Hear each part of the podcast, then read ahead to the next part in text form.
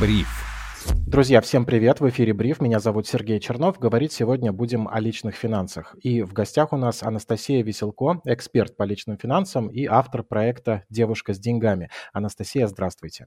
Здравствуйте, Сергей.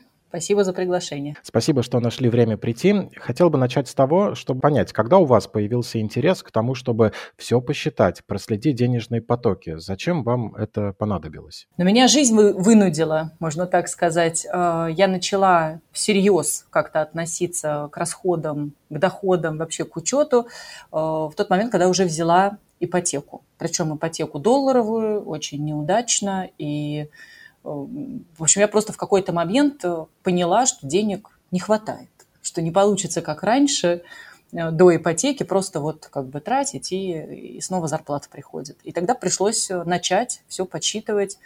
Ну, в общем, мне понравилось даже. Что вы использовали в первое время для того, чтобы денежные потоки отслеживать? Тогда вышло приложение Saver. Я даже не знаю, сейчас оно есть или нет. Оно было какой-то победитель конкурсов. Оно очень простое. То есть там нельзя не придумывать категории, ничего нельзя. Ты просто выбираешь из всего готового, носишь цифры, получаешь красивый график. Максимально простое. Вот. И я помню, что я начала, и подруга моя начала, и мы как-то вместе это делали, все время вот графики наши сверяли, смотрели, что там. Такой простой вход был. И получилось такое некое соревнование, да, наверное, которое еще больше стимулировало следить тщательнее за деньгами. Э, да, может быть, э, не совсем соревнование, но такая как команда единомышленников, что ли. И сейчас, например, я часто своим подписчикам тоже это рекомендую. Ну, найдите кого-нибудь, с кем вы будете делать вместе. Учитывать расходы или изучать финансовую грамотность, что угодно. В общем, вместе веселее как-то получается. Это как с пробежками, совершенно верно. Иногда одному и не выйти, а если есть компания, сразу как-то появляется необходимая бодрость и мотивация. А основную цель вы выполнили, когда начали считать деньги? Получилось как-то лучше, удачнее с ипотекой разобраться? Да, получилось. Но э, там, наверное, все вместе сработало, и то, что уже вот такое неудачное принятое решение заставило подсобраться и как-то ну, включить голову, что ли, наконец, и э, начать задумываться о том, как я распоряжаюсь своими деньгами – и вот этот учет, то есть э, во время ипотеки у меня появились первые сбережения какие-то, то есть мне удалось что-то отложить. Я тогда начала покупать валюту для части подушки безопасности. В общем, угу. в итоге, может быть, даже это и к лучшему оказалось. Понятно. Хотя, хотя тогда так не казалось, конечно. А поменялось ли вообще отношение к финансам? Может быть, э, ценность денег по-другому стала восприниматься? Знаете, как бывает, вот дети растут и не понимают, чего стоят заработанные деньги родителей, а потом до них это понимание доходит. Вот в том возрасте, когда вы начали этим заниматься, поменялась как-то ценность денег? И, может быть, были какие-то другие инсайты о том, что вот, оказывается, много денег уходит на что-то, на что-то неожиданное? Скорее, инсайт был такой, что много денег просто уходит, и ты потом не можешь даже ну, сообразить, в общем-то, а на что они ушли. И эм, когда начинаешь вот так вот подсчитывать, и потом, я помню, думала, сколько же я банку относила денег, ну, неужели я себе не могу начать откладывать нормально? И после ипотеки у меня получилось как-то наладить и вот эти сбережения, в общем, и как-то более разумно тратить потому что до этого было отношение, ну, как я вижу часто у многих подписчиков и своих, а, ну, как бы зарабатываю, трачу, и нормально. Вот живу, на все хватает. Просто не очень задумываюсь, а что там дальше. И а, я начала вот это как-то считать, и кажется, что денег даже больше, когда ты начинаешь их учитывать, и вроде даже хватать начинает на то, на что раньше не хватало, потому что ну, более, может, эффективными распоряжаешься – а у меня потом муж подтянулся, и он вот до сих пор говорит, что ж ты раньше-то вот не занялась, столько де... Где, где все эти деньги? Мне непонятно, где, где. Хорошо, что в итоге собрались и начали как-то ответственнее к этому относиться. Да уж, очень дорогое осознание того, что вот они, те миллионы куда-то утекли как будто. А вот вы сказали, что осознали, что деньги просто куда-то уходят. А вот через что они так хитро утекали у вас, если не секрет? Это больше какие-то мелкие расходы, о которых в принципе не думаешь? Или это все-таки кредит? На кредит было понятно, что много уходит. Все-таки есть график, и я его гасила, старалась гасить досрочно. Это была большая часть. Моя такая, как черная дыра в моем бюджете, это был шопинг. А, мне очень это все нравилось. Вот я пошла, купила, и какие-то мешки просто с вещами я отвозила маме постоянно, то, что не ношу, что-то продавала. Ездила специально даже куда-то на шопинг, я помню, в Италию с подружками мы ездили. То есть, э, ну, как-то вот в этом, не знаю, компенсация какая-то была. Вот классно заработала, классно потратила. В том-то и проблема, что ничего такого крупного и как бы классного, заметного куплено не было, а вот все буквально висело в шкафу. Ну, может быть, путешествия какие-то, но, эм, наверное, за путешествия не так обидно, как за все те вещи. Да, за путешествие, я думаю, никто осуждать не станет. Все-таки мы живем ради впечатлений, ради того, чтобы быть счастливыми. Да, да. Потом тогда как-то было здорово начать ездить. Ну, до этого не особо получалось.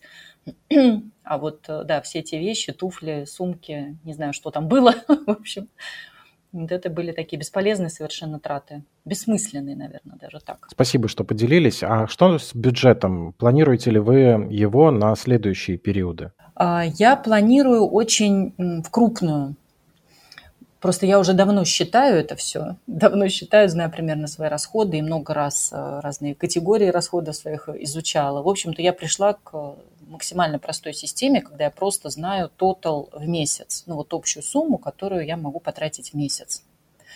И, в принципе, что там внутри нее уже не так важно. Ну, там и не бывает каких-то уже, наверное, таких эксцессов. Вот, поэтому мне важно придерживаться определенной суммы в месяц. А, у меня есть план, сколько надо отложить, сколько надо инвестировать. В общем-то и все. Это, кстати, очень интересный и хороший подход, мне лично нравится. Я как-то сам не дошел до этого, хотя тоже веду учет расходов, доходов уже много лет, но бывают же периоды, когда вот нужно тебе в этом месяце внезапно к стоматологу. И ты, ну, в моей истории я понимаю, что, скорее всего, я пойду потрачу деньги, но буду вынужден а, а, вычесть их из запланированных расходов по другим статьям. И это добавляет же только суеты в жизни. А если, например, в принципе ограничиться действительно только какой-то тотал суммой, то можно избавить себя от лишней суеты и решать, так скажем, задачи в порядке их появления. В общем, да, у меня еще, знаете, есть какой момент, не знаю, лайфхак, не лайфхак, у меня есть э, такая как бы маленькая мы это называем, а, подписчики придумали, буфером. Не подушка безопасности, да, то есть не вот серьезная подушка безопасности, которую ты собрал, отложил, и, в общем-то, туда лучше не залезать, пока что-то, не знаю, критический какой-то момент не настал. А такая маленькая подушечка, то есть это отдельный счет с а, меньшей суммой, но вот такой э, запасной. И если действительно случается что-то вроде, ну, условно, стоматолога, или, не знаю, вот ребенку там пластинку надо было ставить, ну, в общем, да, тоже стоматолог, то вот я туда залезаю. То есть это такая маленькая подушечка, в которую можно залезать, которая как раз для вот таких вот непредвиденных расходов. И пополняю ее по мере возможности. То есть там что-то туда дозакидываю или там я веду еще сейвинг челлендж, это, знаете, раз в неделю надо откладывать сумму там, случайным образом выбранную. Ну, это как игра вроде бы, но при этом там все-таки скапливаются деньги. И вот они тоже такой буфер для э, внеплановых, что ли, наверное, покупок, если вдруг какой-то расход выбивается из бюджета. Обожаю такие штуки. У меня в свое время появилась категория в бюджете, называется форс-мажор тоже заложена какая-то сумма на непредвиденные расходы, а от ежемесячных начислений на карту какой-то процент отчислялся в так называемый стабилизационный фонд. Это тоже все не подушка безопасности, но мне очень нравилась эта игра. Такая промежуточная, да, да, да. Это мне, мне, мне кажется, супер вот удобная вещь. А как вам кажется, Анастасия, планировать бюджет на будущие периоды лучше помесячно, если вот его хотя бы минимально детализировать или даже просто определять конкретную сумму, или на целый год, например, можно замахнуться? Как, как правильнее? Я думаю, что это очень индивидуально, потому что, мне кажется, год сложно спланировать. Вот так вот человек решил планировать и берется сразу за год. Ведь, скорее всего, ничего не сойдется. Поэтому кому-то комфортно месяц поподробнее, может быть, спланировать, а остальное в крупную. А, я в целом всегда а, вообще вот такими категориями рассуждаю, что вот эта сумма у меня на расходы на ежемесячные, значит, вот столько я буду откладывать, столько инвестировать. И если будут какие-то доп. доходы, то обычно есть ну, какая-то цель. Так, вот здесь я чуть-чуть на отпуск отложу, вот в этом месяце я там дополнительно пополню. Вот мы ремонт делали раньше, там в основном это была наша, все наши цели вокруг ремонта э, крутились. То есть в крупную я, честно говоря, не представляю, как можно вот э, сейчас сесть и спланировать, например, декабрь, особенно сейчас.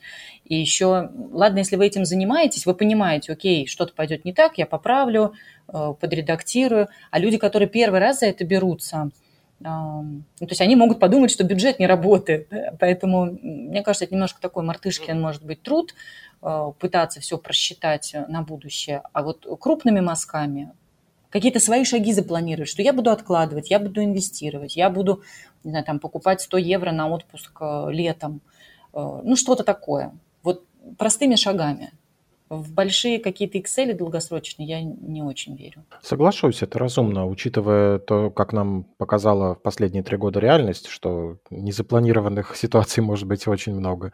Действительно, планировать год сейчас сложно, тем более если ты начинающий в этом а вы по-прежнему э, храните верность э, тому приложению, с которого начинали, или получилось так, что дошли до какого-то момента, когда поняли, что вам нужна своя собственная система, и какую-то ее создали? Как, как вы сейчас следите за расходами, доходами, как планируете бюджет? Я разные приложения пробовала. Вот конкретно сейчас у меня Money Pro.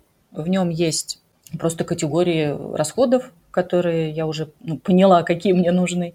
А, есть тоже разные категории доходов. Мне кажется, это такой важный момент. Не все, не все что ли, вносят доходы.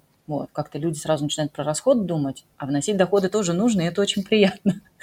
Вот, просто такой трекер. И раз в год, вот э, как раз э, сейчас, сегодня утром доделывала, э, подвожу такой годовой, но это в Excel уже. У меня есть такой Excel, который я там, раз в год по месяцам примерно раскидываю. Ну и то он больше, наверное, рабочий, чем личный.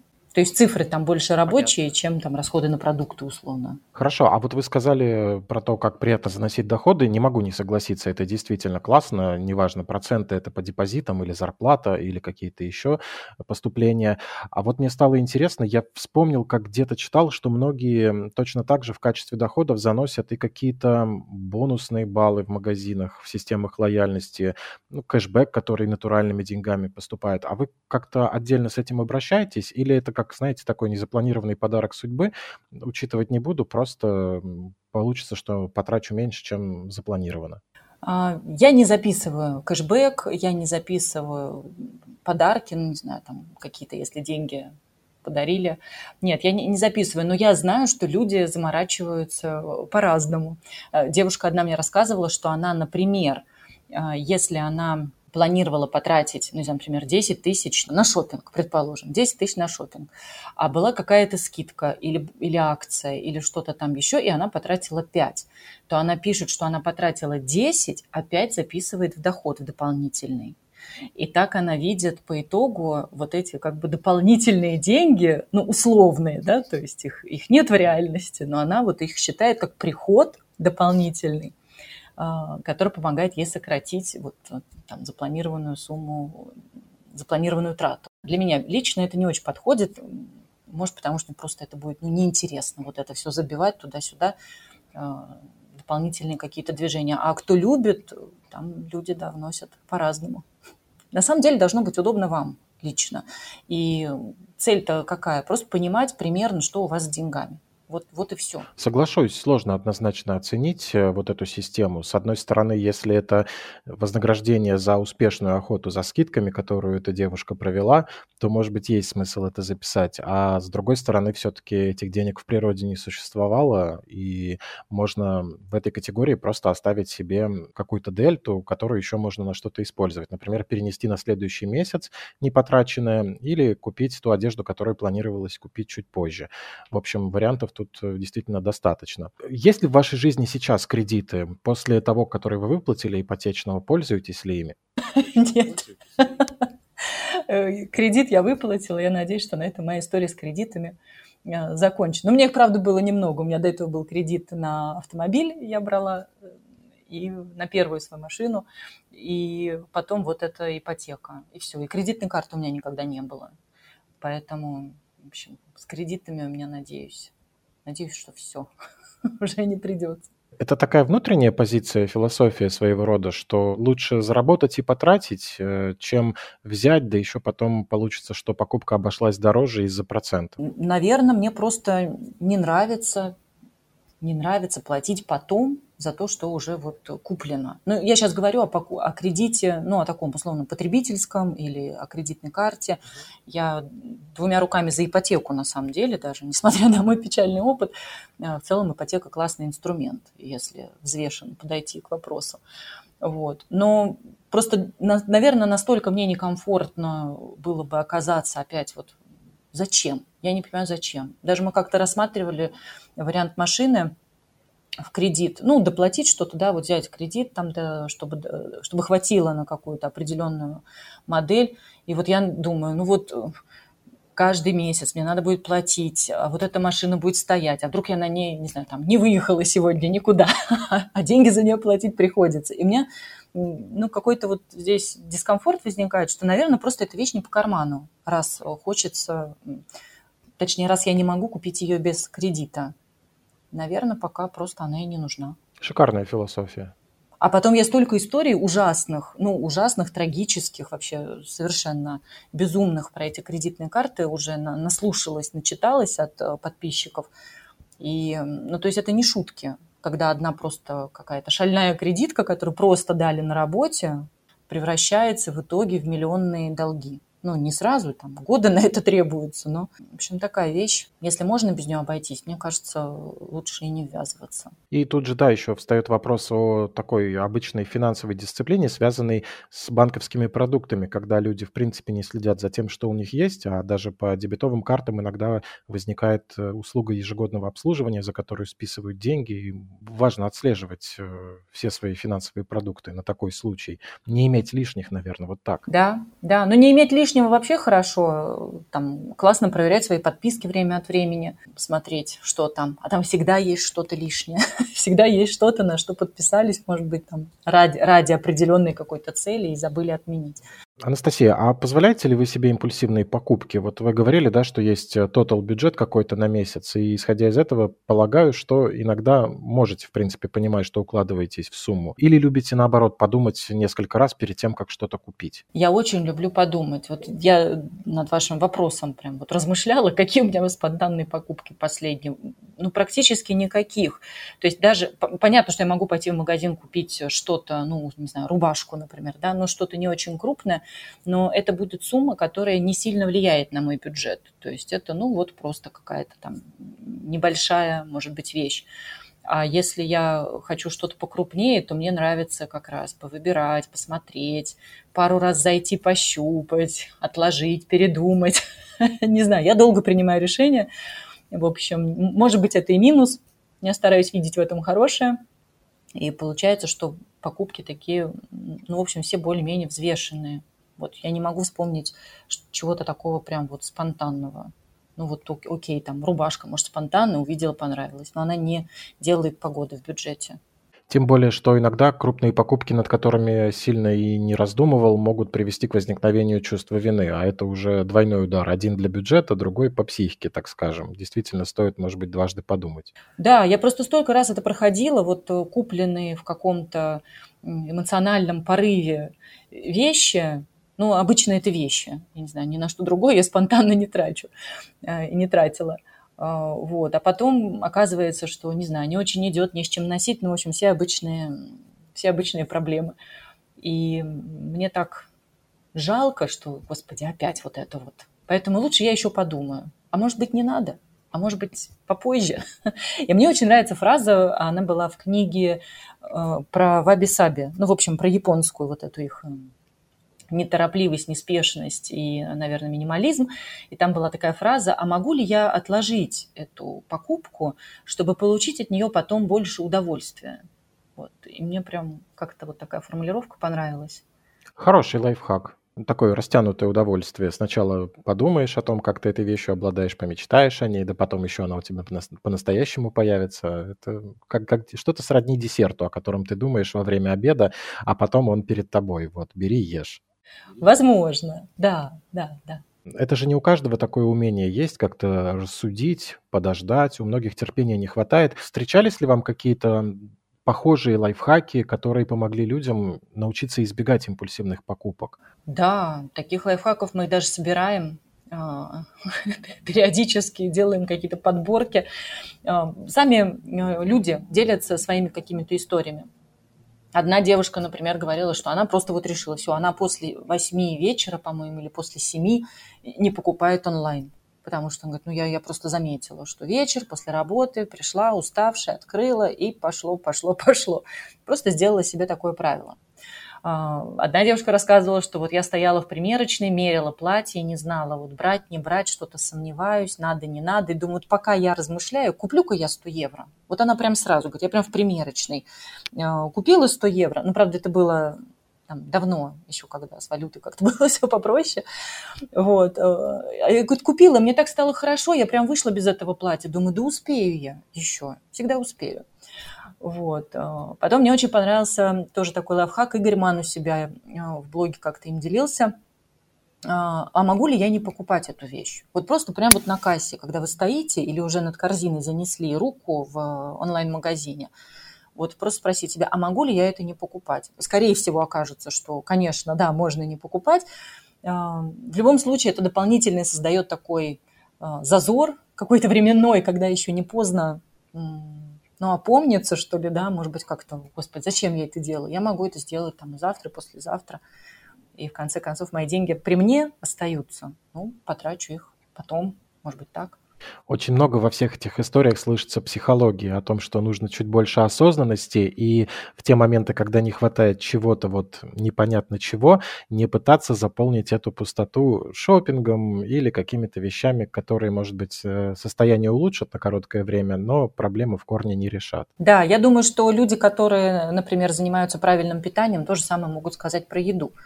То есть не спешите да, съедать что-то, не знаю, там, а, сладкое, а, просто потому что вам вдруг стало грустно, скучно. Наверное, это общая какая-то наша история, а, пытаться решить какие-то ну, эмоциональные, может быть, задачи внешними вот такими вот вещами. Вот.